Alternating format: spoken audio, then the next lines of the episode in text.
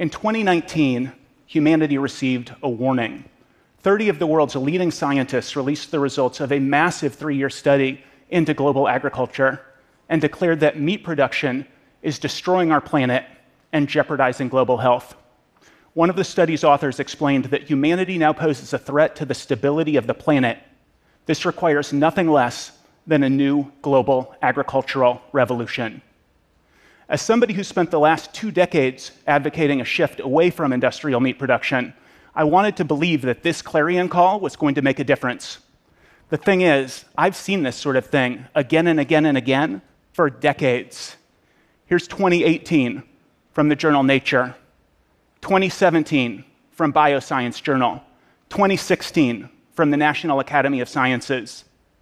The main point of these studies tends to be climate change but antibiotic resistance represents just as big of a threat. We are feeding massive doses of antibiotics to farm animals. These antibiotics are then mutating into superbugs that threaten to render antibiotics obsolete within all of our lifetimes. You want to scare? Google the end of working antibiotics. I want to get one thing out of the way. I am not here to tell anybody what to eat. Individual action is great, but antibiotic resistance and climate change, they require more. Besides, convincing the world to eat less meat hasn't worked. For 50 years, environmentalists, global health experts, and animal activists have been begging the public to eat less meat. And yet, per capita meat consumption is as high as it's been in recorded history. The average North American last year ate more than 200 pounds of meat, and I didn't eat any which means somebody out there ate 400 pounds of meat. On our current trajectory, we're going to need to be producing 70 to 100% more meat by 2050. This requires a global solution. What we need to do is we need to produce the meat that people love, but we need to produce it in a whole new way. I've got a couple of ideas. Idea number one let's grow meat from plants. Instead of growing plants, feeding them to animals, and all of that inefficiency, let's grow those plants, let's biomimic meat with them. Let's make plant based meat. Idea number two for actual animal meat, let's grow it directly from cells. Instead of growing live animals, let's grow the cells directly. It takes six weeks to grow a chicken to slaughter weight. Grow the cells directly, you can get that same growth in six days. This is what that looks like at scale. It's your friendly neighborhood meat brewery. I want to make two points about this. The first one is we believe we can do it. In recent years, some companies have been producing meat from plants that consumers cannot distinguish from actual animal meat. And there are now dozens of companies growing actual animal meat directly from cells.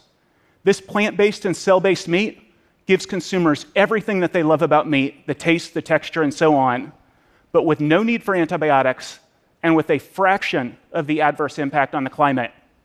And because these two technologies are so much more efficient, at production scale, these products will be cheaper.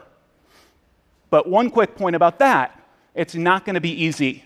These plant based companies have spent small fortunes on their burgers, and cell based meat has not yet been commercialized at all. So we're going to need all hands on deck to make these the global meat industry. For starters, we need the present meat industry. We don't want to disrupt the meat industry, we want to transform it.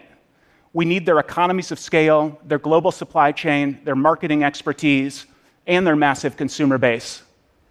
We also need governments. Governments spend tens of billions of dollars every single year on research and development focused on global health and the environment.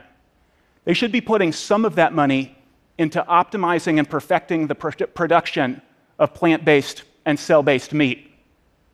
Look, tens of thousands of people died from antibiotic resistant superbugs in North America just last year. By 2050, that number is going to be 10 million per year globally. And climate change represents an existential threat to huge portions of our global family including some of the poorest people on the face of the planet. Climate change, antibiotic resistance, these are global emergencies. Meat production is exacerbating these emergencies on a global scale. But we are not going to decrease meat consumption unless we give consumers alternatives that cost the same or less and that taste the same or better. We have the solution. Let's make meat from plants, let's grow it directly from cells. It's past time that we mobilize the resources that are necessary to create the next global agricultural revolution. Thank you.